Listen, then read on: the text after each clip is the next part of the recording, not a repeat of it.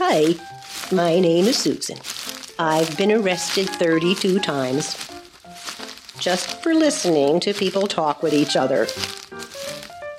The problem was, I used to hide in the bushes outside the windows of people's homes to enjoy listening to strangers talk to each other.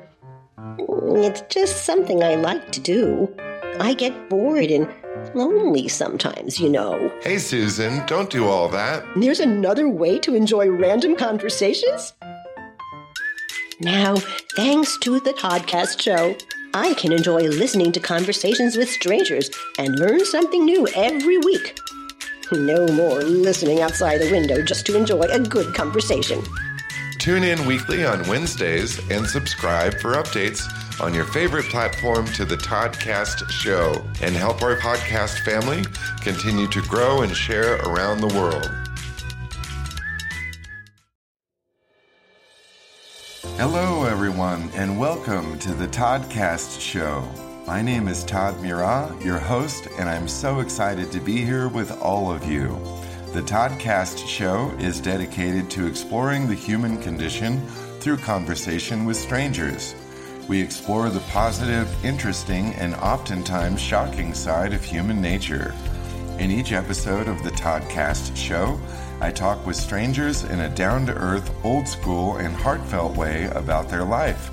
Nothing is ever scripted, everything is spontaneous, positive, and we never discuss politics.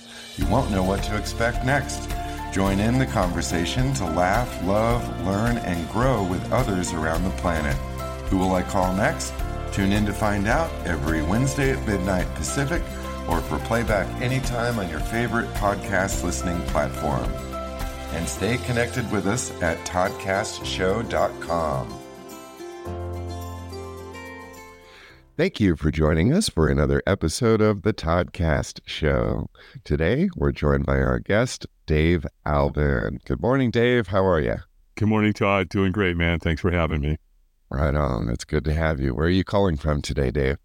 I'm up in the northwestern part of the uh, North Carolina area in the Appalachian Mountains.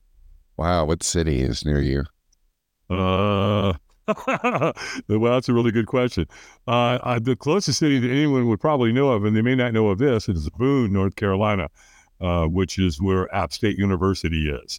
Uh, Boone? Boone, yeah. Wow. Like Daniel Boone with an like da- yeah, Daniel Boone. Yeah, what's funny about that? Daniel Boone wasn't from here. No, no, no, no. He was actually from Kentucky. Uh, if you got off at Charlotte Airport um, and you drove uh, uh, northwest for about an hour and 40 minutes, you'd be up in the Appalachian Mountains and you'd be in my neck of the woods. Cool, man. Is it moonshine country? you better believe it is. Okay, You know, cool. you know the two things you need for moonshine, right? To make moonshine. Um, corn. Okay, well, yeah. Well, you Yeah. I don't know, man. Watch So- a few episodes, but what do you need? Well, so you need two things. One is you need an endless supply of good, clean, cold, crisp water. Oh, right, right. Right? It's got to have the clean. It's got to be cold. It's got to be pure. And we got lots of that up here in the Appalachian Mountains. And the other thing, the other thing you need, Todd, is a place to hide. that much I remember. That's why I like the show uh, Moonshiners because it was fun to watch Right. them hide and. You know, it's like, how did I get away with that? I, I'm guessing there's a reason why it only lasted so many seasons. But Come to the Appalachian Mountains. I'll show you. Wow, man. Yeah, I've always wanted to experience that adventure on the East Coast. I've spent a good bit of time in Arizona in the country and mountains, and there's no moonshine making up there, but there's a lot of weed, crystal meth, and alcohol. Let me tell you, and it gets abused. It's a different kind of uh, backwoods experience, but Well, you know, the Blue Ridge is the Blue Ridge is right here in my backyard, the Blue Ridge Parkway, and so Blue Ridge, yeah, the Blue Ridge Parkway gets more tour- tourism than um, Yosemite, Yellowstone, and the Grand Canyon combined. what? Yeah, right. Wow. No, it's because you can drive it any time of the year, but when it's most beautiful is in the fall. And so what you're doing, it was most of it was built by the Army Corps of Engineers. And so what they did is that you can see both sides of the mountain. So what happens is you can see so down so far is that you can see the layers of the colors changing based on the elevation. So that's what makes it so just absolutely stunningly gorgeous. hmm That sounds really great. Oh, I love it. I miss nature a little bit. I moved into the city and now I I live in a very not rural environment in Henderson, Nevada. So I went from the country, small town, to like, oh my God, there's more people on my street than there were my whole entire block, you know, like in, in neighborhood, really. I mean, the whole town, to be honest with you, probably lives in half of the housing complex that I'm in. You know, it's like 1,900 people, no problem. That one little tiny cut out of the concrete maze that I that I live in. Gotcha. But I miss nature. I miss nature. That's it's good. Uh, I need to get out to the desert again and explore. You're kind of making me think that uh, you know the city thing is great. I mean, I know, you know, but like I really should get back out and enjoy some nature. It's been a little while, man. So thanks for that reminder. I appreciate Of that. Of course. My pleasure. Getting me thinking about it. Come visit. Oh yeah. I'll get you addicted in no time. Okay. Yeah, that wouldn't be hard, man. I'm I'm easy that way. Like I love all things nature and I love real people and the more different the better. You know, as long as they don't like try to hurt me, rob me, or kill me, I think we're gonna be good. Uh, you know, the thing here is that it's really spread out. You know, you step out on my front porch, the only thing you're going to deal with is my German Shepherd, and Perfect. uh, and the only thing you're going to see are these beautiful, majestic mountains. Love it. Um, and then and then you have really crisp, clean air because of the elevation, and then all the vegetation, right? All the trees, they take in carbon dioxide and spit out oxygen. And then, um, you know, I've got uh, mountain spring water coming into my cabin. That's so you- cool. Oh, it is, man. When you drink it and bathe in it, yeah, you better believe it. Absolutely. Yeah. I, I mean, I know from being in the creeks and rivers and springs and things. Yeah, that's a very rejuvenating thing. I can't imagine living with it like that. That'd be amazing. Cold shower every morning, bro. Wow. Really? And it's cold. Trust me, Oh, it's cold. It's coming out of the ground.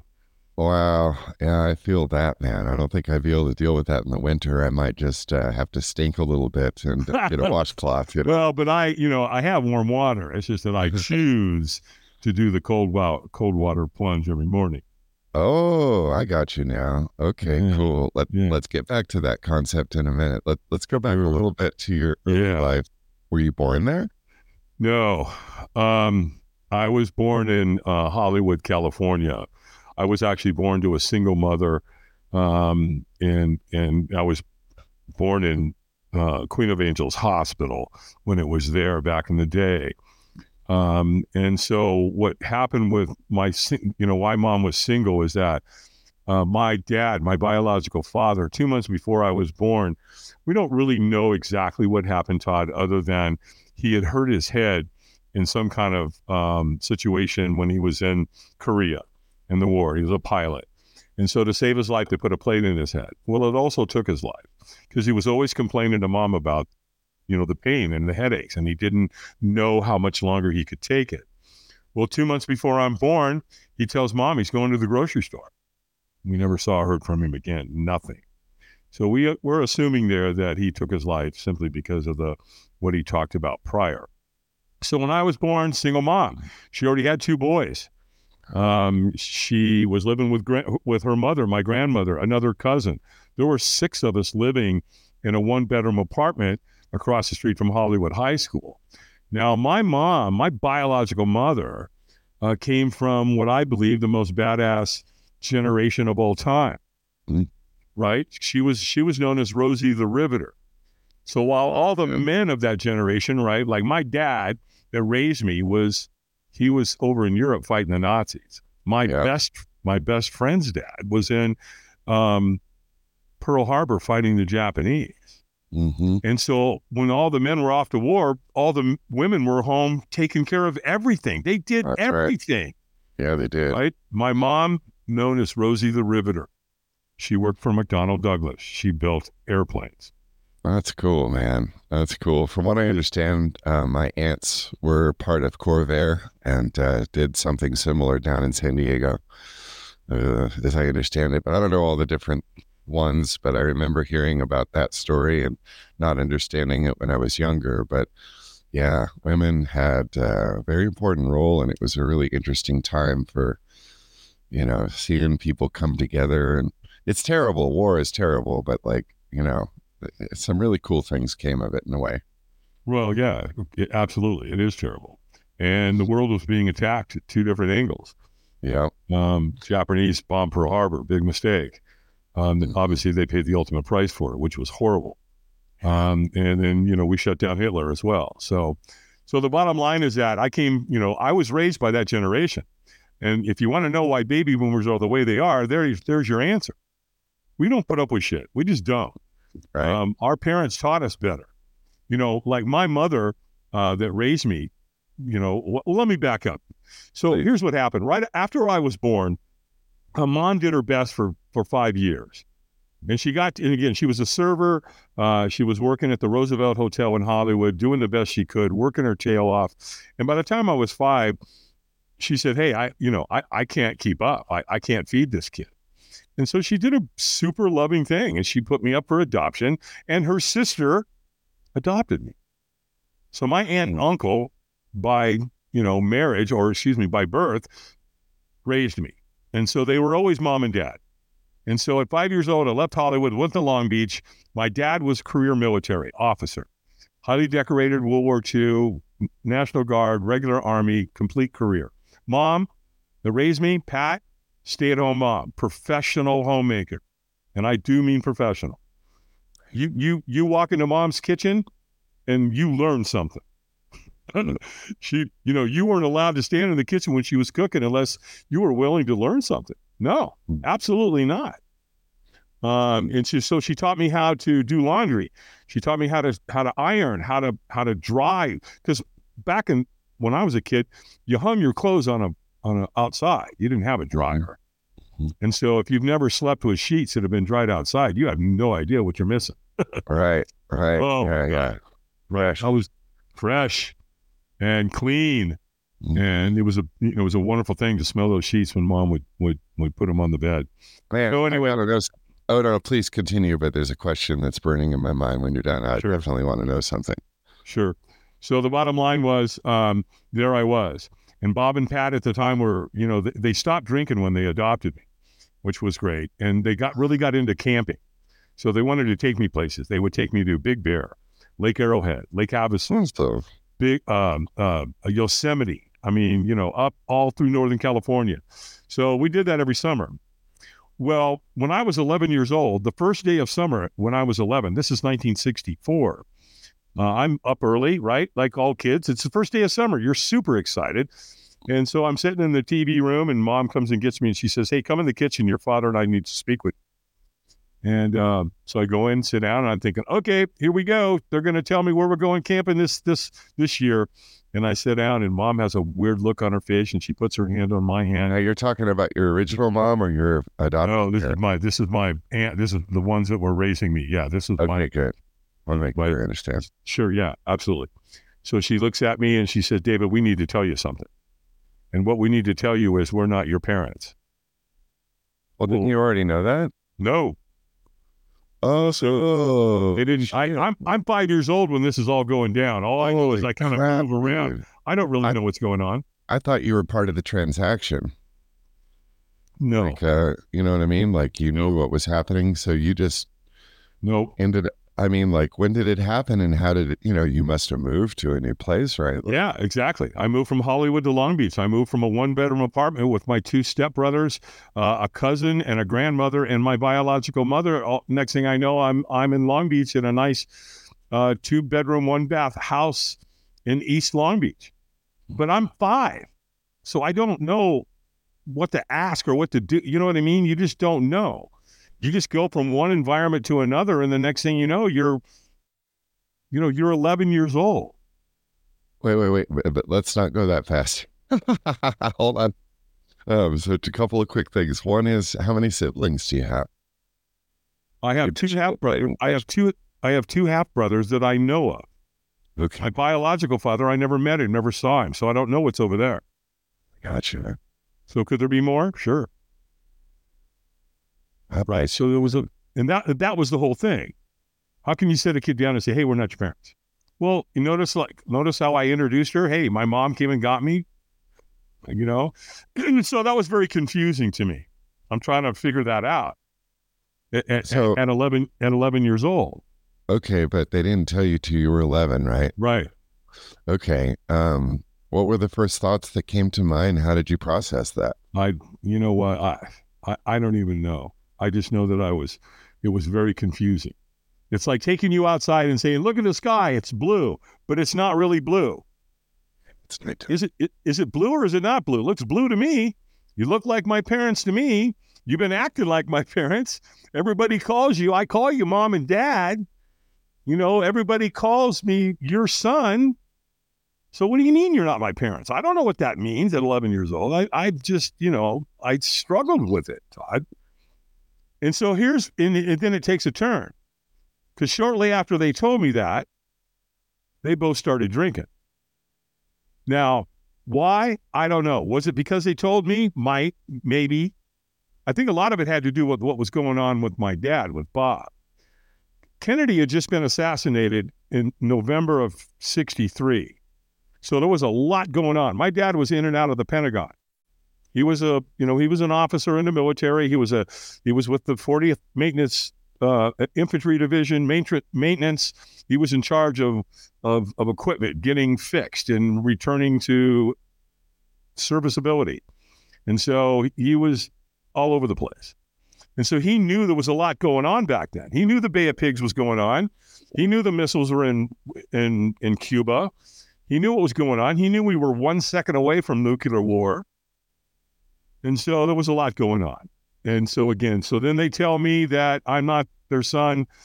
You know, that might have been the straw that broke the camel's back. I don't know. It might have been too much for him. All as I know, they they both started drinking. And my life changed immensely again. So it got ugly fast. Bob turned into an animal. Pat, not so much, but she was still drinking, and there was a lot of fighting, and there was a lot of screaming and yelling and all that going on. As anybody that's lived with alcoholism knows what that looks and sounds like and acts like.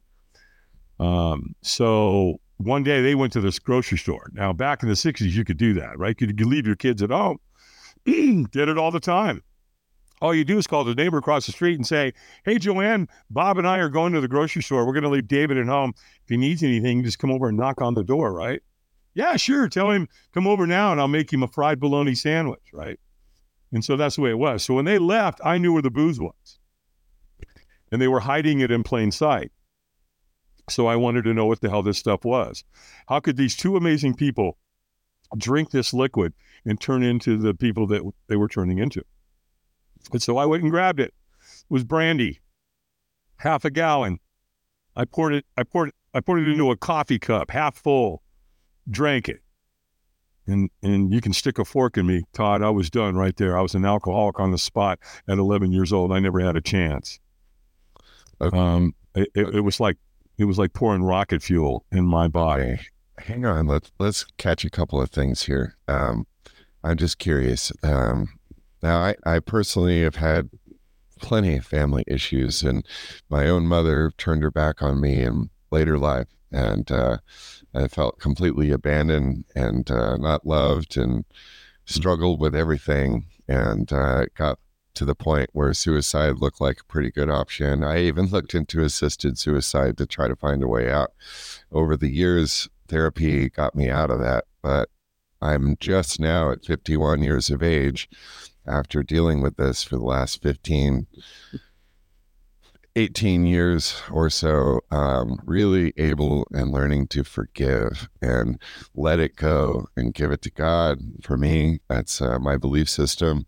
Um, but what i'm curious about is do you forgive your biological mother and your adopted parents? And what was that experience like in terms of contemplating that sort of paradigm?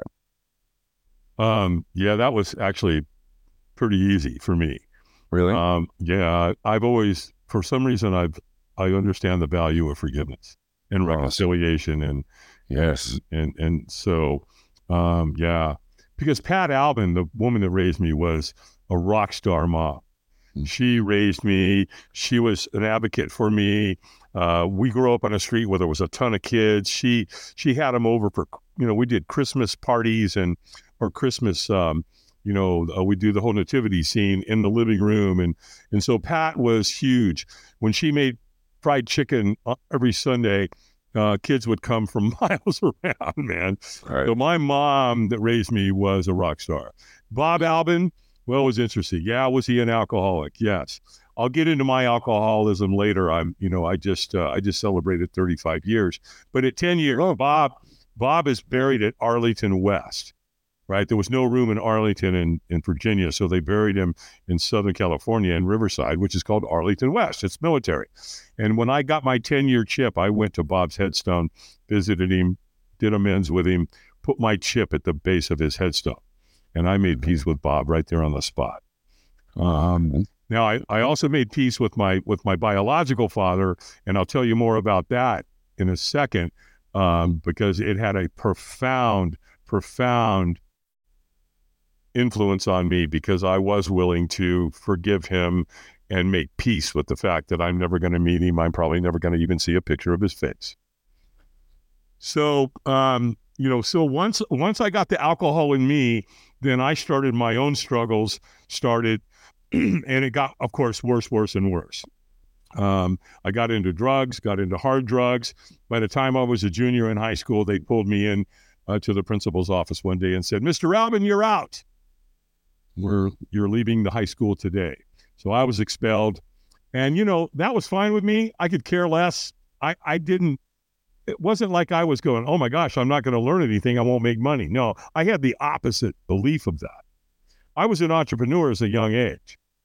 When I was, when I was, you know, young, my mother, Pat, she was, she could do everything. She was from the, you know, she, she grew up in the depression.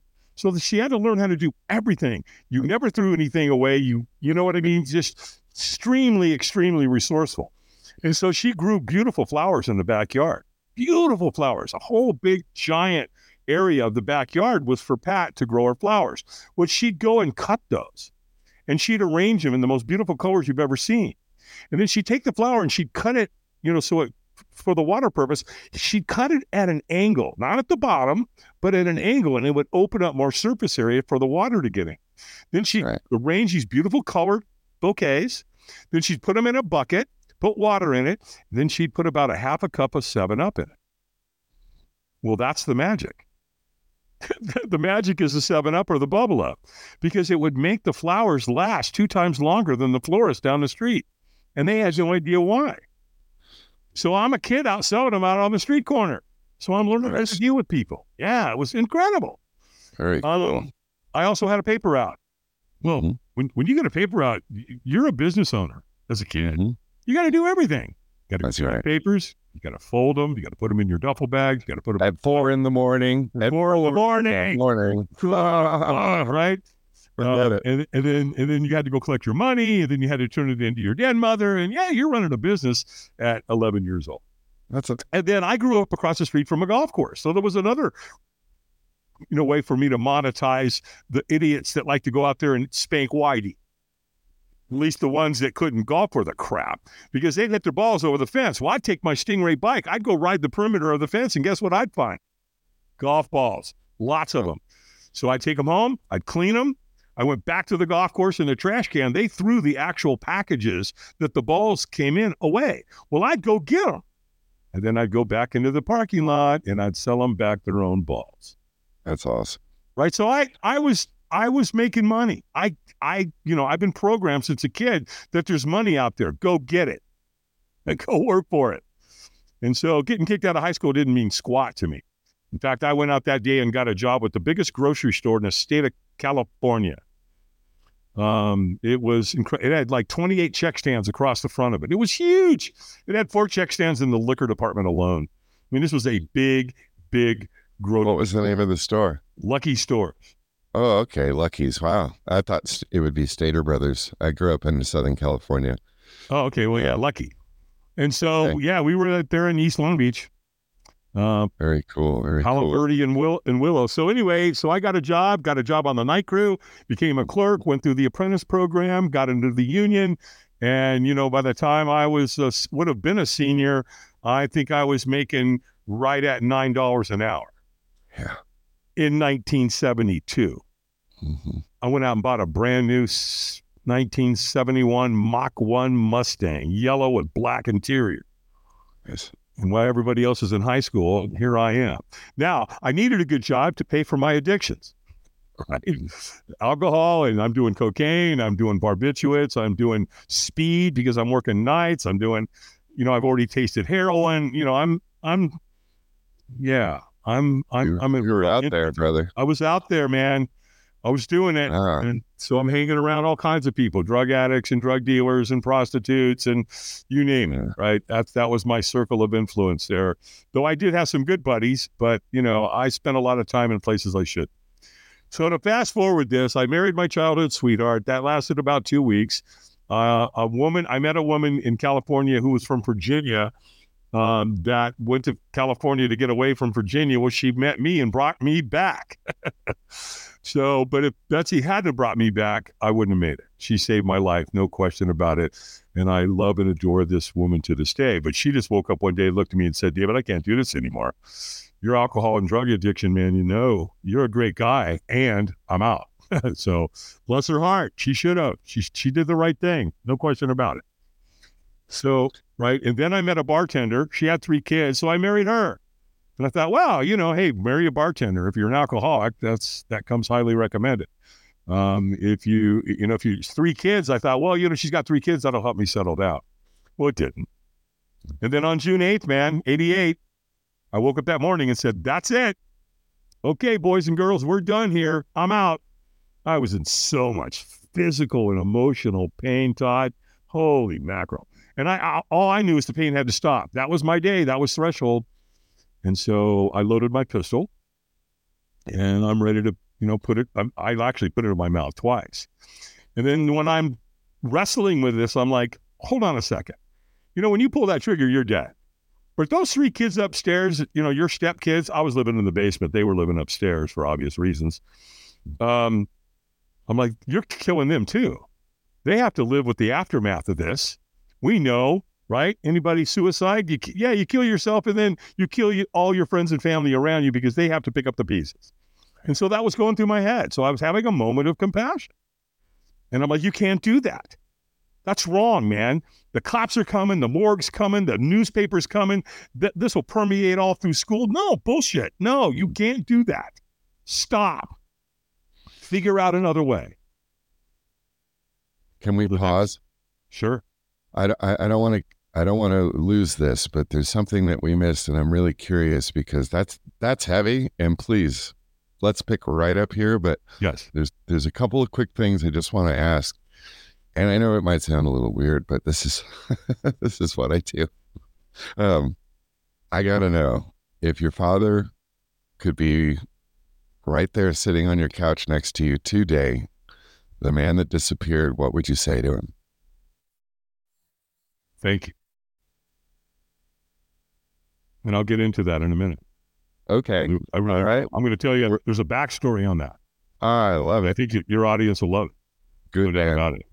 Because it set me free and it brought me peace. Cool. Yeah, you're you're you're actually a really interesting interview. You're kind of telling the story exactly how it should be, but I'm just uh, interjecting a little early. You've already got it in the plan. Hey, hey, bro, it's your show.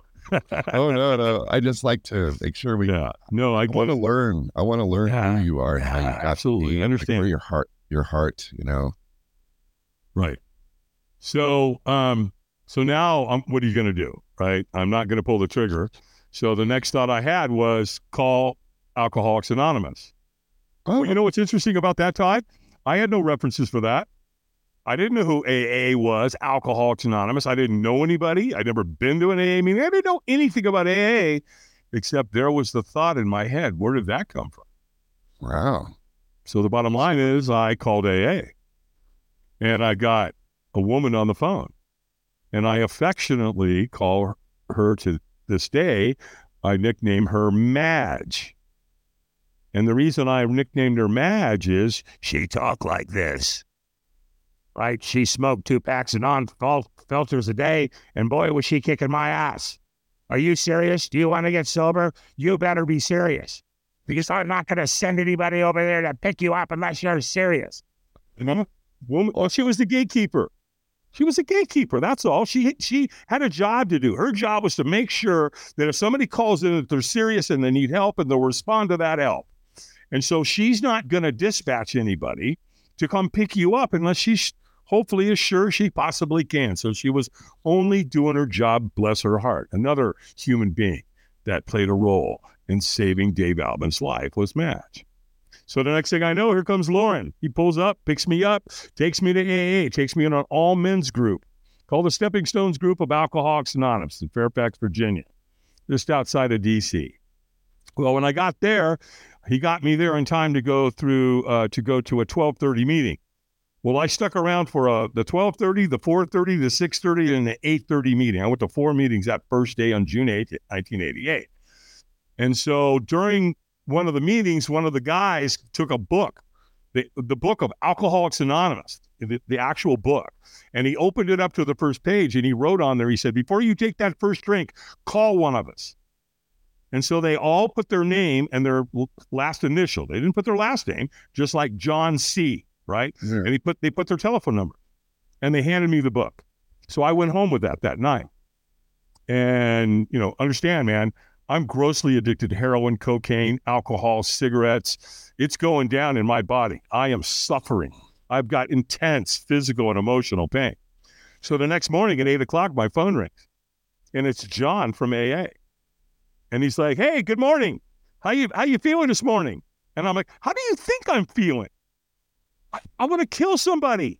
And I might start with you, pal. And he's like, John's a super, super guy. You love him, right? He's like, yeah, yeah, yeah, I hear you. He said, hey, man, um, I called you for a reason. Man, I know where you live. I live right around the corner from you. We talked last night at the meeting. You may not remember. You were talking to a lot of people. He said, "But hey, man, uh, let me come pick you up. I'd like to take you to breakfast, and then we'll go to a uh, we'll go to another AA meeting." And I said, "Okay, I'll do what you want me to do, John." Because at that point, I was going to do whatever these men told me to do. I got a good taste that first day. They were living life, man. They were living large. They were living happy, joyous, and free. And I wasn't. And I wanted what they what they had, and I was willing to go to any length to get it. And when he said he'd come pick my happy ass up, I said, "Sure, take me to breakfast. Let's go to an AA meeting because my life ain't working. Let's see what's going on with this AA stuff." Plus, they'd already told me to do 90 meetings in 90 days the day before, right? So I'm like, "Okay, we're on day two. We got a ways to go. So let's go." Mm-hmm. And so, but that's how my career started in AA, Todd. Here's a bunch of men that don't know me, they don't know me shit, and they're treating me like with such love and kindness and respect. Exactly. And they knew, they knew how bad I was. Why? Because they'd been there.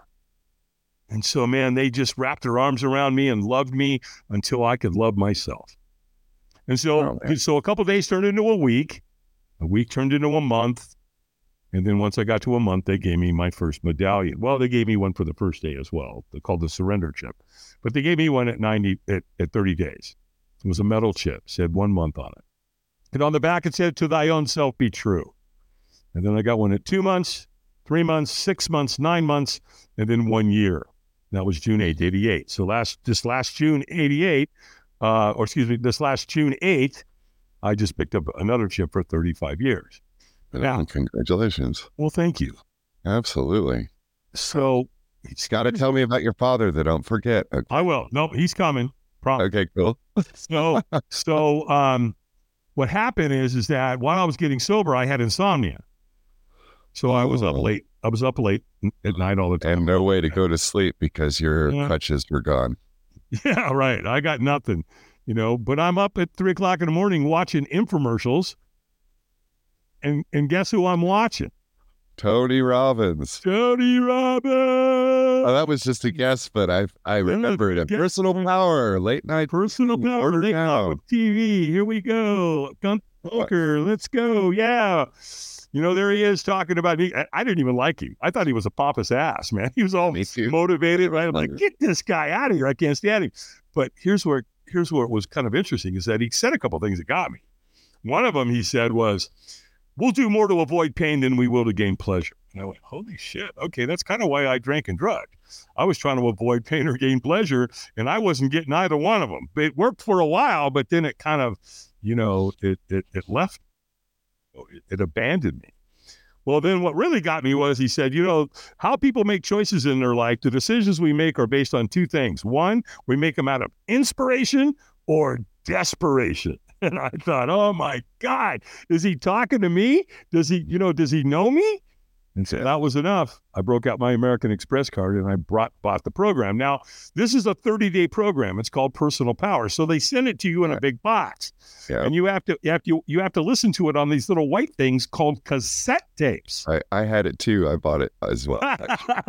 well, look at both of you were uh, both of us were gullible.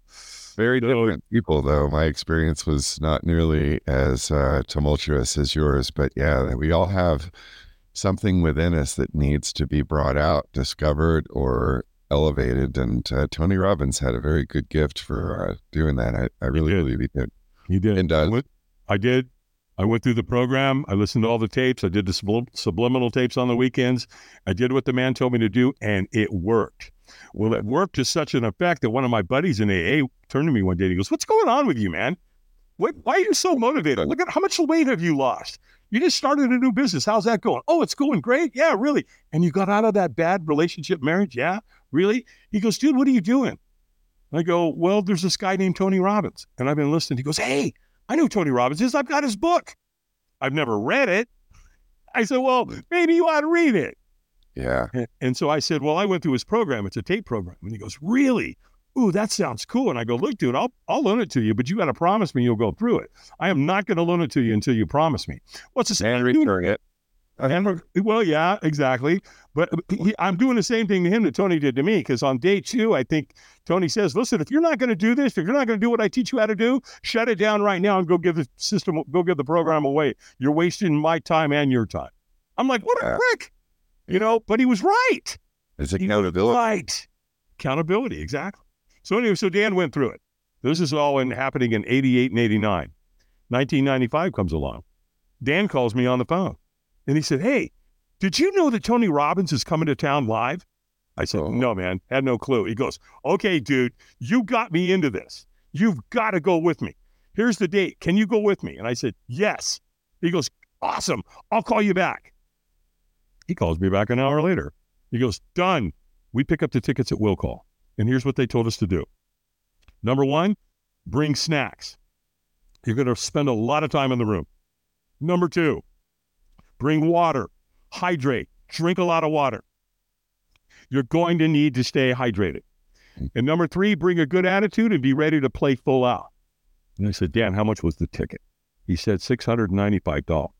I said, $700? He goes, Yeah, man, but you could pay me back. I go, Well, yeah, but that's not the point. You're asking me to play full out and bring a good attitude for 700 bucks? Don't you worry about a thing, pal. I'll bring it. So he's getting ready to get off the phone, right, Todd? And all of a sudden he goes, Oh, wait, I forgot to tell you the most important part. We're going to be doing a fire walk. Firewalk. Fire walk. I remember, and my immediate thought was, Oh, hell no. All Out right. of your mind. I'm not doing no fire walk. But you know what's interesting, Todd? I didn't know what a fire walk was. I had no clue. I had no reference for a fire walk, had no idea what it even meant, knew nothing about it, but I'm saying no. And the reason I'm saying no is fear is controlling my life at this point. And so that was the distinction. You know, later on, that was a huge, huge part of what me getting my life figured out, if you will. So I'm like, yeah, sure, Dan, do the fire walk. Yeah, that'll be really interesting. Well, I hung up and I'm like, nope, we'll get there. I know that's for the crazies. We don't have to do it. We'll, you know, we'll just hang around and watch. And, you know, but I want to go see Tony because he's got good stuff. Yeah. So the day of the event comes and we get in our seats, 3,500 people at this event in Northern Virginia, in Reston, Virginia. And um, Tony takes the stage at two o'clock in the afternoon. Well, the next thing we know, it's after midnight. Yeah, man. You've been in a room for 10 hours with Tony Robbins. And all of a sudden, Tony goes, Take your shoes off. And I'm like, Oh, no.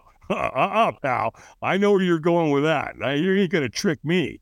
Well, I'm with 3,500 people. Well, guess what they're doing? They're taking their damn shoes off. And I'm thinking, people, no, don't do it. Don't fall for it. Don't go towards the light. I mean, right? And so now I've got my own dilemma. What are you going to do? 3,500 people take their shoes off. What are you going to do? Go out there with your shoes on? They're going to know who you are. You, You coward. take your fucking shoes off, Dave. You better play along, man. Tony's in the house. Uh, I, so that's, that's a conversation I'm having with myself, Todd. I'm like, all right, just chill out. Just take your Yeah. shoes off. And when you get your ass out there, just hide in the back. You're going to be fine. Don't worry about it. Dude. Well, So funny that you say that. it gets worse. Uh-huh.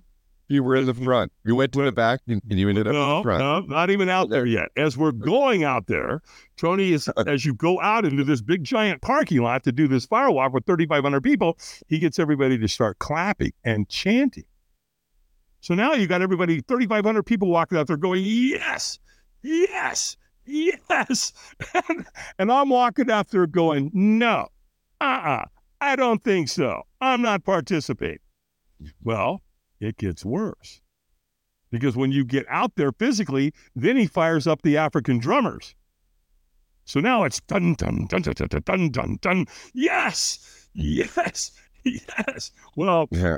I Try. go high now. Just how do you do this logistically? Well, he started a fire early in the day. His fire team did right, and so when you get out there, there's this giant fire that's been burning all day. It's huge. This thing is this thing is 30 feet wide and it's every bit of 70 feet long. And it's this big, giant pile of beautiful blue coals. They've been burning all day. So they just keep throwing wood on this thing all day long. And then at the end of the night, it renders. And you've got the biggest, giant, beautiful pile of coals you ever laid your eyes on. Well, that's what's out there. So what they do logistically is they take wheelbarrows over to this this big pit and they load the coals into a wheelbarrow.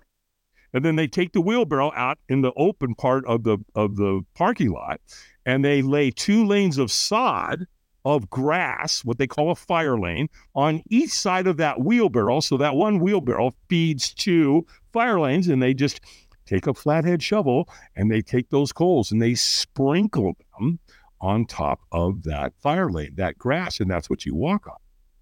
Well, I'm in the back. I know where the back is. I can see uh, where all those lanes are. I'm comfortable. It's all good. Well, here's what's here's what Tony knows. Tony brought firewalking into his events because he knows he did his research. This is a thousand year old experience. It's been around. Cultures all over the world have used it for a huge variety of reasons, including rite of passage. And he knows this is literally one of the most life changing experiences, paradigm shift experiences any human's going to go through ever. So he knows how important it is to get your happy ass through it. So he doesn't want you to miss out. So does he know there's people like me? Of course he does. So what's he do? He trains people to come find you. So there I am in the back, minding my own business, thinking all's right with the world. And here comes this guy, and he makes eye contact with me. He gets about 20 feet from me. And he, he Tony must train these guys. Listen, when you make eye contact with these cowards, don't take your eye off. Just don't. So he gets about 12 Um, feet me. Uh, uh, Just just a heads up, we've got 20 minutes left and I don't want to miss anything. So Yeah, make no, sure that I have room to ask questions. Sure. So bottom line is, um, he's like, uh, "Hey man, uh, are you uh, you gonna?" uh, No, he goes, "Are you okay?"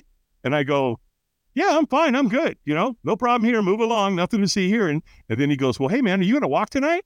And I said, "Absolutely not." And he goes, "Hey man, that's cool. No worries.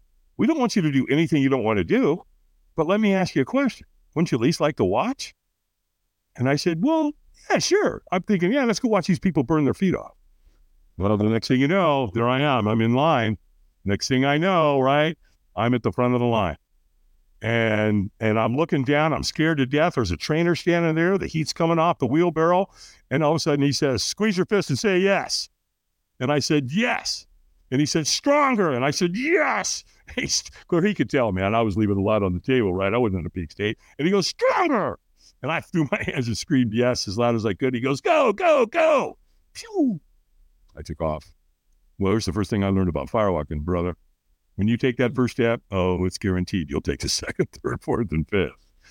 And so now I'm in. I, so now I'm in the celebration inn with 3,500 people jumping up and down, and I felt more exhilaration than any time in my life. At that moment, I'm like, okay, where, where's Mount Everest? Where's the bus? Let's go. I mean, that's what you're thinking. But that's really interesting. But it gets more interesting the next day. So when you come in, that's by the way, this is a four day event. The firewalk's a four day event. That's day one, the night of. Now you're coming into day two and you're in the foyer, getting ready to go into the venue, standing there with 3,500 people. And Todd, I've never to this day witnessed or seen anything like it in my entire. It was freaking gorgeous people were getting along humanistically unlike anything I've ever seen. I've never seen or witnessed anything like it other than a Tony Robbins. Yeah, seminar. there's this one thing. This is really turning into a narrative of the experience. I want to know about you.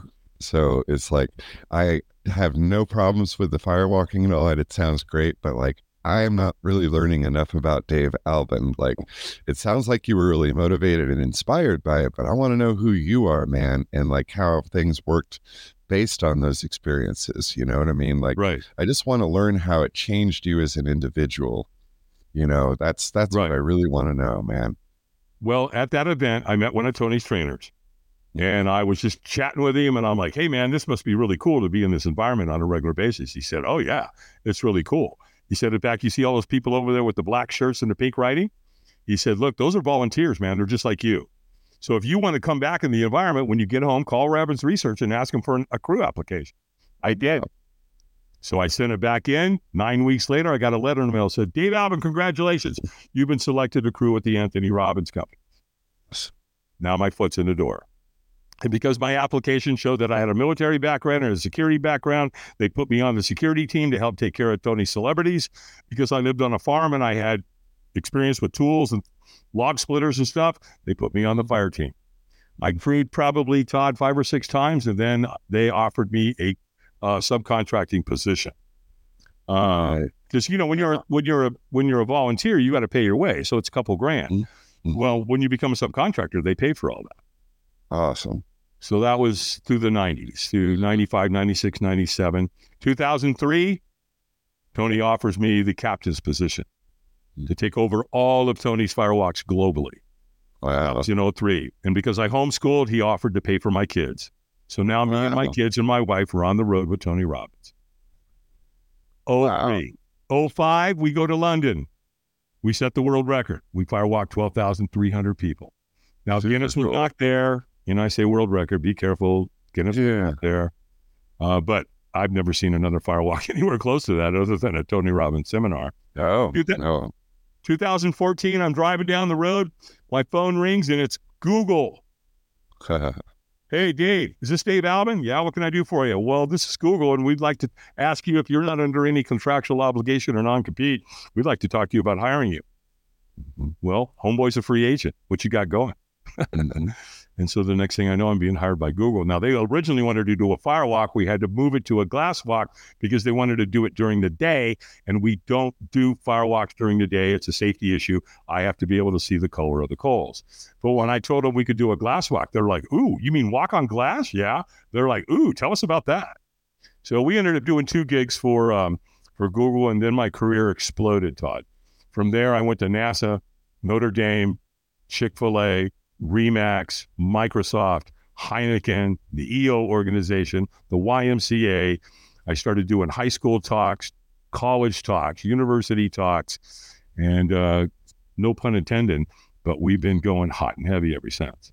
That's awesome. Um, so all these achievements really center around things that, you know, come from early in your life. And I, I got to come back around to your father, man. You got to tell me, like, what would you say to him if he was What I here? say to him?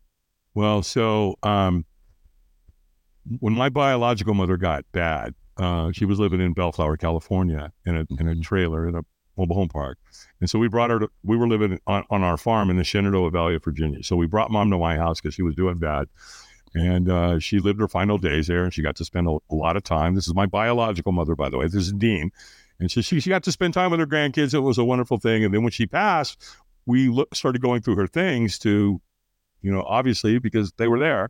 And we found a book that was on pilots in Korea. And I remember thinking, oh my God, I'm going to see my dad.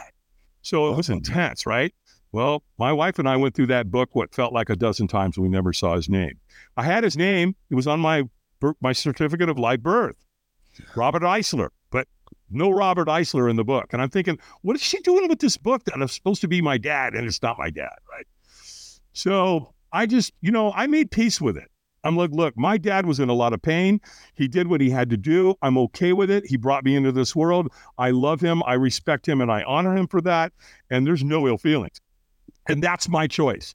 I choose gratitude. You know, Viktor Frankl Right. taught us Viktor Frankl Well- taught us that, right? What would you say to him if he was here right now? That's all I'm asking. Yeah, that's what I'm saying. I would just say thank you. And I love you. Just- I give him a hug, man. That, that would be that simple. Yeah.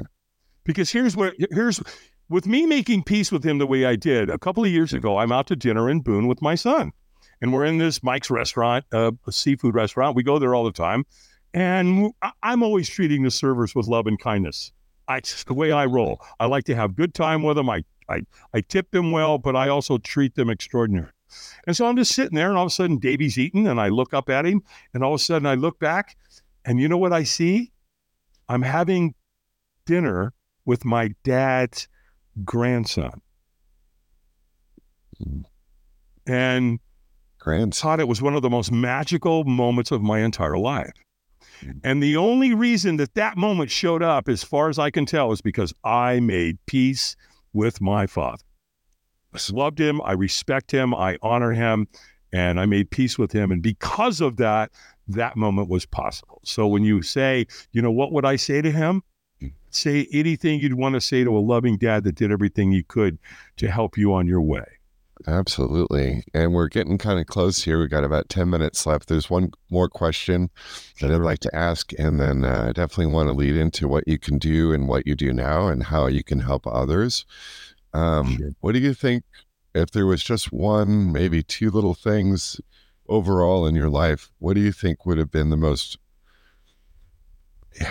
the most purposeful elements, let's say, of your life that led to your journey to success? Like, what do you think? Was it the drug addiction? Was it the love from the AA brothers and sisters? Like, what was it that was the impetus of making that change really? And and if you look back and said, you know what, this one thing really made it all possible, would there be such a thing?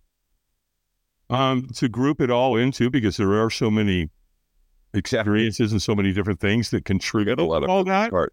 Right. To, so to say one one specific thing would be difficult. I, I think to where it came from is because I got involved in the personal development industry. I remember hearing one time when they said, you know, the two most important times of your life is the moment you're born and the moment you figure out why. Up until that firewalk, I let fear control my life. After that firewalk, I controlled it. So I had my hand on the on and off switch and the volume. And so instead of fear being forget everything and run, like I'd been doing my whole damn life, it became face everything and rise. And or or as we say in AA, false images appearing real. Fe- That's- Fear's a lie. Fear's a liar. Right? I mean, fear's there to guide you. I get that, but just don't let it control your life. Don't let it become your jailer. And that's that was that moment. that's what that firewalk did for me. It allowed me to step in not only to my own greatness, but I got to do it with 3,500 people as well and see the magic of how that transforms. You know, that next morning, you, you never seen anything like it, man. It's such a beautiful thing to be in a in a space like that with 3,500 people that all experienced something the night before that's so freaking extraordinary. And we all shared it, right? Because our self worth, our self confidence, and our self belief just escalated. And we all learned how to deal with fear from that day forward. So I think that's probably that, re- you know, that magical moment, if you will. Yeah, all AA and everything led up to that. I had to put the plug in the jug. I had to reach out for help, which I think is one of the most brilliant things any human being can do. Mhm. Asking for help is genius. It's important. Very important. I Been there. genius. Yeah, I think it's genius because without that, because a lot of times, you know, we go through that. I think you said it a while ago, Ted. It's like, hey, you know, uh, you know, I'm bothering you, or you know, I, I don't want to bother you, and I'm doing this, and I'm in, in you know, I'm infringing on you. No, you're not. You know, and, and you know where that came from for me is in AA. When I read the preamble, when I read, when anyone anywhere reaches out, I want the hand of AA to be there, and for that, I'm responsible. You know, my my one of my mentors said something else to me one time that this kind of goes into that question, into this theme of this, and that is, he said, you know, every human's got two lives, and the second one starts when we realize we have only one. Yeah, that's a that's a complicated discussion right there, but I understand it. I understand it at 51 right. years of age myself. Um, it took a long time for me to unravel the mystery and uh, get the focus. Um, would you say the opposite of fear is faith? Um, what's the opposite of fear?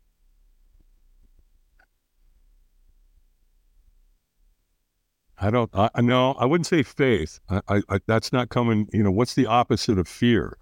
Um, it, the opposite of fear is bullshit. I mean, okay. Uh, right? I mean, because again, it all comes down to how well we manage fear, right? We know that what doesn't challenge us doesn't change us. So fear is what controls all of it. And and and again, once we get to the position of controlling that, then again, it's okay to guide us so we don't do stupid shit that kills us. Yeah. But we just don't want it to become our jailer. Yes. So, um, I mean, I, I guess part of it would be, you know, the opposite of fear is faith, it's belief, it's knowledge, it's wisdom, it's moving forward, it's taking the first step, it's doing shit when you're scared and you do it anyway. Because I believe that fear is nothing more than exhilaration without the breath. I've seen that right? Because at my fire walks, I get them to breathe. I have them take three cleansing breaths. Mm. And so their whole physiology changes when I once I get oxygen in them, right? Because when we're fearful, what do you do? You hold your breath. Yeah. So when you could take them out of that, move their body, get them to breathe, boom, exhilaration takes over. Hmm. Very, very cool. Very cool, man. Wow. Um, I know we're getting really close, but I don't want to miss anything. Is there anything that we might have missed that's important to your message today and uh, something that might be on your heart or in your mind that you wanted to share that we might have overlooked? Sure. Stop negotiating with yourself. Mm-hmm. Knock off. Look, if you say you're going to get up at six o'clock in the morning and work out and take a cold shower and read your meditations yes. and read 10 pages in a good book and take a two mile walk and do all these things, fucking do it Stop negotiating with yourself. That's because everything we do in life, Todd, you know this, is all all all centered around uh, patterns. If you overeat, it's a pattern. If you undereat, it's a pattern. If you don't work out, it's a pattern. Everything's a pattern. So once you learn what those patterns look like and how they're running your life, and once you learn how to interrupt those and influence those patterns, you can take your life in a completely different direction. It's that simple. And, and I've heard Robin say something pretty close to that. He doesn't quite articulate it the way I did there, but the bottom line is that patterns are everything. And so hmm. create good ones. And the other thing is, everything that happens in your life is a story. You create it. Viktor Frankl taught us in, in Man's Search for Meaning in Auschwitz they can take everything from you. I don't care what it is. They can take every physical thing, stand in the cold, naked, kill your family right in front of you, think you're going to the oven tomorrow, but you know the one thing they cannot take from you is your attitude. That's right. And your belief system.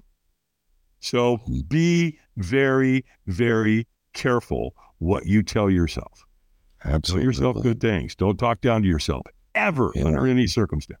Yeah, and I can tell from my own experience that uh, getting help is the key when you're lost, and I've been lost. And when it uh, comes down to it, you need somebody that's wiser and able to help guide you back to the light, man. Because yes. when you're living in that darkness of despair and destruction, nothing looks possible. And so you got to change your attitude. That's the other thing. It's not just an easy process either. It takes time it takes effort and patience and love thyself, man. That's what I think. Love yourself and uh, always cherish this beautiful life that we've been given. And uh, sometimes I think it's easy to take it for granted. Wouldn't you agree? Absolutely. Yeah. Easy.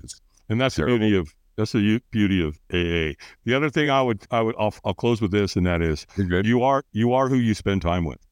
Mm-hmm you better choose wisely because you will become who you spend time with. Love your family, choose your friends. If you take your five closest friends right now and you average out how much they're earning per year and you average that out, you're within 10%.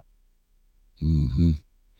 Yeah, I've heard that over and over. And the times I've thought about it and realized, holy crap, I'm going to be dead broke or in debt, like based on these people around me.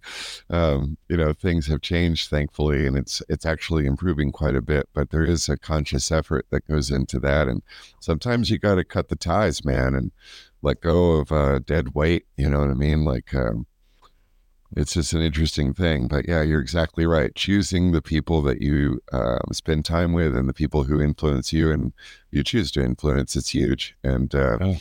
yeah, I couldn't agree more. Um, been on both sides of the fence, and I like the bright side where there's lots of options and happiness and peace. You know what I mean? Not struggle and strife and you know anger and negativity. Right. I got you know I was on a I was on a podcast a couple weeks ago and the guy asked me, he said, "So if you could go back and change, you know, um, uh, any of the negative stuff that happened to you, what would you change?" I said, "Nothing. Nothing. Nothing at all." Because because at the end of the day, where do you learn? You learn from mistakes. That's where you learn. There's no other. way. How are you going to learn if you do everything perfect? You don't.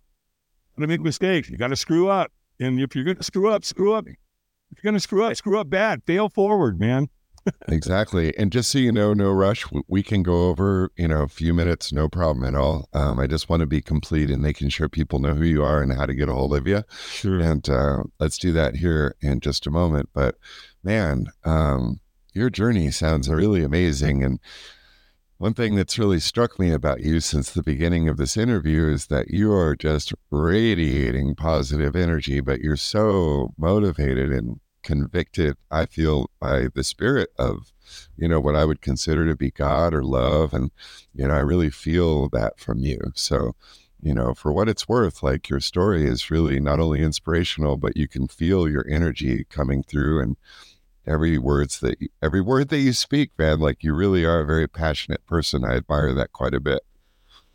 Well, thank you, Todd. It's been a pleasure to come on your show. And, you know, I believe that where much has been given, much needs to be regiven. And so I've been given a lot. And so again, that that that preamble in AA, when anyone anywhere reaches out, I want the hand of AA to be there, and for you, that you're responsible. And I took that to heart. And so I I believe if you help enough people get what they want in life, you'll always get what you want. That's right. Yeah. Yeah, altruism is a beautiful thing. Sometimes it's good just to give, but everybody wants something in return. Yeah, that's not, yeah, that's well, not the winning formula. No, it's funny. One of my buddies in AA one time, I did something really cool for somebody, and I was in the meeting talking about it. And after the meeting, he took me aside and he said, "Hey, man, that was really cool what you did. Uh, now the next time, keep your mouth shut." Exactly. I was like, yeah, and I'm all, "What do you mean, man? What do you just, just do me a favor, shut your mouth, do something right. nice, trust me." Yeah, no, it's exactly true. You can never mm-hmm. boast about those things or draw attention to yourself for, um, you know, the the energy just doesn't work like that. My buddy I totally agree. So we never really talked about it directly, but what do you do, man? what do I do? That's a really good question. Uh, so I got a little, you know, uh, after Google called me back in 2014, uh, I had a conversation with a couple of them, and they said, "Hey, man, you can do what you want, but you may want to start your own company because there's a huge marketplace out there in America for you." Now, this is Google telling me that. So I went, well, maybe you, maybe you should listen, Dave. And so, yeah, you know, corporate team building, life changing paradigm shift experiences. So I came to the table in 14, we started, and that's basically what we do. We create some of the most powerful, life changing corporate team building, uh, family, you know, it can be family, it doesn't have to be corporate, you know, it can be whatever uh, experiences in the world. So people come in, they find me, they go, hey, Dave, you know, my company's uh, in trouble there's a lot of dissension. They're fighting over vaccines and masks and political BS. And, you know, I need help. I can't, I need to bring them back together. What can I do? Well, give them to me for three hours. So typically clients call me one of three reasons. Things are really bad.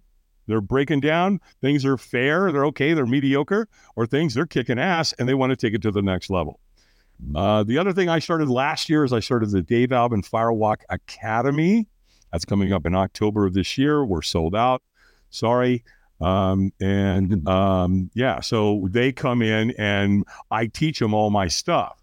I teach them the fire walk, the glass walk, the board break, the brick break, the arrow break, the rebar bend, all the different storytelling, you know, mm, you know, how to do it all, how to start your own business, um, all of it. And so they come in for a few days, like six days, and we run the academy and then they go off. So I have a whole host of different people that are coming from that. I have a company, I have companies that send people from their own company, their HR department. I have entrepreneurs, I have business owners that come, I have coaches, I have trainers who come and want to enhance their business. And then, you know, I've got some just everyday friends and family out there too that want to come and be part of the academy. So that's going on.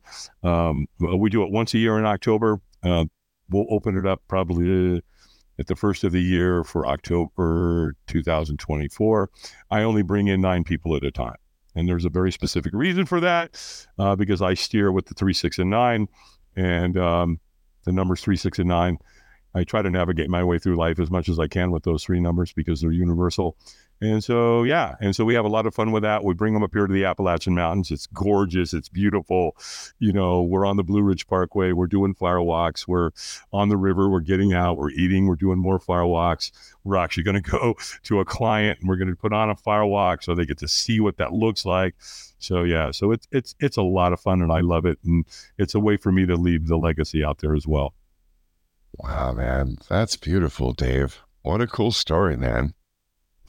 Jesus, you really filled this time packed full of information and experience. I can only imagine the longer version. It'd be fun to have a drink. Well, maybe not a drink with you, but like we can have better bring a truckload. Yeah, we have a we'll have some coffee. Right? Like you go. a little dip of shine. Yeah. Dave Albin, what an amazing guest. Um, so full of positivity and light and just through all the experiences, the other thing I noticed is you really had nothing negative to say about anything. You know, nothing. So I, I, I just think that's great. Like book book me again, Todd. We'll get into it. Yeah, oh, yeah, we'll get to that, right? the ugly side, the dark side of Dave The dark side. Yeah, I I can go Darth Vader on you, no problem. Right on, right on. Well, let's not do that today, but yeah. No, let's not. Sure. I, am all about part twos, and I was actually wanting to do that with some guests, and you would be one. I would love to have a part two where we oh, explore oh, yeah. further. I love it. Go into some other directions and things like that. I run a cool ass show, bro. And so when you do it right, and then you bring out the best in your guest, and that delivers great content uh, for your audience, and that's the bottom line. So kudos to you for running a kick ass show. Right on, brother. Thank you, man. I really appreciate that. Sometimes I forget too. Maybe I need a firewalk myself, man. Come on. As a matter of fact, you know what? I just got a quick share before we go here, and um, you'll appreciate this. But I'm going to Big Bear here um, next month for really? a couple of days, uh, Christian Men's Conference. Cool. And uh, it'll be a cool thing. I've been going to a really great church, and I, I just want to share something that, that I didn't get a chance to earlier. But when you were talking about the brothers in AA, you know, I've been going to churches my whole life, man, and like I never experienced anything like the church that I go to in downtown Las Vegas, Nevada. And uh, it's been phenomenal. And how I was led to that place and the person that brought me there and just the random salesman at the gym. You know, I went and signed up for a gym membership. God got us in deep communication like within minutes. Like it was crazy. Like it was, yeah. and next thing you know, I'm going to the church and I've been there for a little over a month, nice. a month and a half. And nice. it's uh, been the most monumental experience of my life in terms of really feeling accepted and loved. And it's real, man. And even when conflict comes, you know, it's like, hey, we got to handle it like this. And instead oh. of it getting out of hand. And so I, I kind of understand at least from my perspective, what that's like and the freedom and what it yeah. opens up. And I would invite everybody listening to find a way to get in touch with some spiritually minded people and, uh, you know, old people who are doing something, you know, and, and let them love you and you love them. And man, it just makes life so much richer. It's really amazing everything turns on inspiration, joy, like happiness, and it helps to eradicate some of that negativity from our past. So, you know, I just wanted to share that really quick, but I resonated with what you were talking about in AA. And I used to play in a rock band in the early 90s in Northern California, and our guitar player was an AA guy. And so we ended up you know, doing shows at uh, AA and NA gigs and things like that. We played in a talent show. And just a last share, just for fun. Um, one of the shows that really was a defining moment for our band. We played a lot of heavy metal and hard rock covers and originals, and uh, we played this dance one night for the Narcotics Anonymous dance, and they were selling tickets, and we're all excited. It was our first paying gig, and people poured in the room and filled it up. And as we're playing like two or three songs, man, we're noticing everybody's leaving the room and like, what in the fuck is going on here? And we're rocking out, having a great time. And then finally, one of the guys is like, hey, man, hey, you got to stop, dude. You got to stop, man. And said, you guys jam and you are really good, but you're making us want to get high from listening to that music because we used to get high when we listened to that 70s oh, metal wow. music. We didn't, we had no idea that like you know, it would influence them in that way. We thought, oh, freedom and liberty, you know, and it's going to be great. But no, man, they all wanted to use, so they left. Like they all left. we had just enough money from that show that night for, I think we shared like a large order of fries and we each got a dessert at Denny's, and that was all we could afford. oh my God. That was college. Yeah. Wow. That's really interesting. That's super interesting. like, hey, where's everybody going? Like, we're gonna get out of here, man, because if not, we're gonna go get an eight ball. So that's it. That's exactly it. In this case, it was a drink, but yeah, yeah, it was like I was shocked, man. I it, it, I thought it was funny at the time, but uh, over time, looking back, I'm like, man, you know what? That really helped me understand. Like, it took a long time to get to this point, but like to understand how people are triggered, and and I hate that word triggered, but um, you know, uh, people are uh, often led into bad experiences by just some simple little thing that is associated in their mind. And, you know, that's powerful, man. So it's good to be aware of that and yeah. fight against it, you know. They're anchors, man. So when you were getting really high, you were listening to that music, you were drinking with this, you listened to that song over and over, and all of a sudden now you hear that song and you're sober, and guess what? You want to drink again, you want to get high again. So exactly, yeah, man, it's all it's all anchoring. So you're right.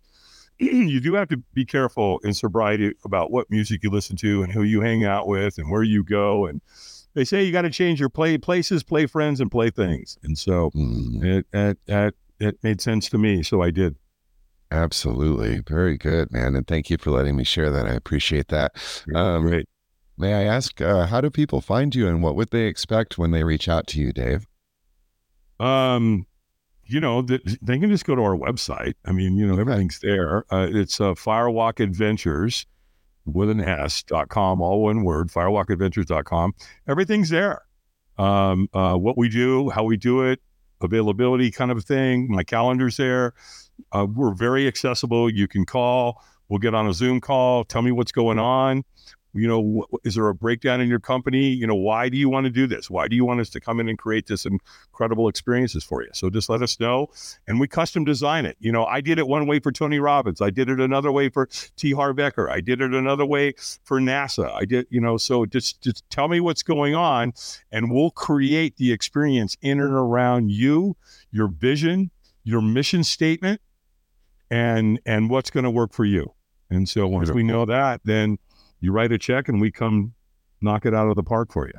Right on, my brother. And uh, let's say that someone's listening and they're like, mission statement. I don't have a mission statement. You'll help create that, I take it.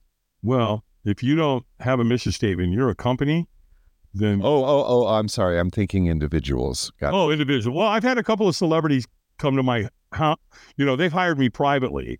Uh, I've had several firewalks here up in my up in my cabin up here in the mountains where they hire me and they come in and you know, I've got an Airbnb, and so they stay there if they want. And then I, I you know, they spend uh, either a day and a half, two days with me, and I rock their world and send them home.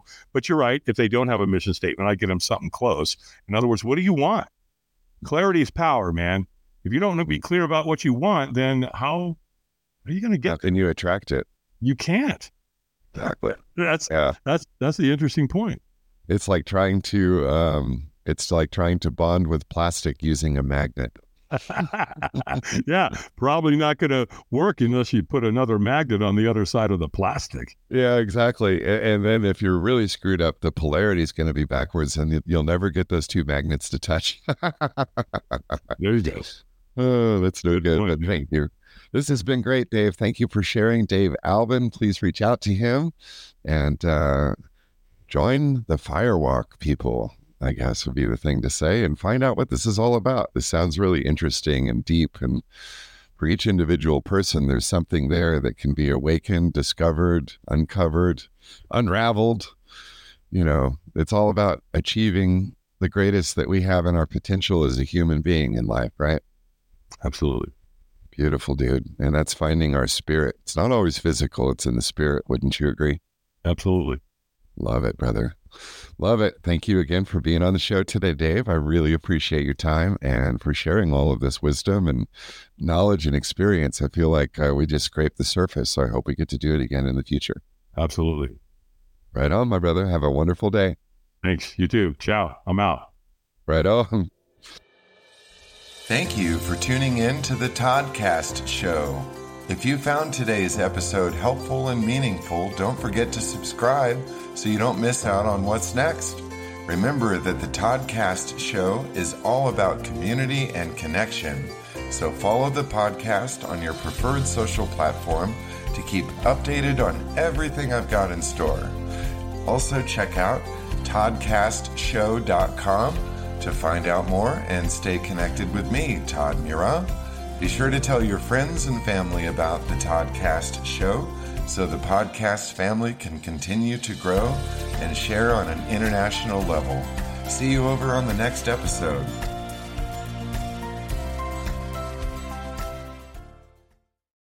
Hi, I'm Todd Murat, host of the Toddcast Show, and I want to share something personal with you today. Throughout my own life, I've struggled with issues I didn't even realize I had. Things like depression, past trauma, PTSD, and feeling disconnected from the people I loved the most. It took me hitting rock bottom to realize I couldn't fix myself alone. I needed help to unravel the tangled knots within my life, find myself again, and become stronger in the areas I was weakest. It wasn't an overnight transformation, but with time, I learned to change my thinking, my attitudes, and my entire paradigm for the better. I learned that it's good to ask for help, and that's why I want to tell you about our sponsor, BetterHelp. Thank you to BetterHelp for sponsoring this episode of the Toddcast Show. BetterHelp is the world's largest therapy service, and the best part, it's 100% online. You can participate from anywhere, anytime that works for you. It's simple to get started. Simply answer a few questions about your specific needs and personal preferences in therapy, and BetterHelp will match you with the perfect therapist from their network. It's really that easy. You can message your therapist anytime you need support and schedule a live session when it's convenient for you. BetterHelp is committed to ensuring that you find the perfect match to guide you along your journey to well being. As someone who went through therapy and came out way ahead of where I started, I want to invite you to take this step to a healthier, happier you today. My life was transformed through therapy, and yours can be too. With BetterHelp, you get the same professionalism and quality you'd expect from in office therapy, but with a therapist who is handpicked for you, all at a shockingly affordable price. And as a special offer for our listeners, you'll get 10% off your first month by using the special link betterhelp.com forward slash Toddcast. That's better, H E L P dot com forward slash Toddcast. You don't have to face life's challenges alone. BetterHelp is here to support you through the big and small issues of your life in a way that can really make a huge difference, both short and long term. Take the first step towards a healthier, happier you. Visit betterhelp.com forward slash Toddcast to get started today.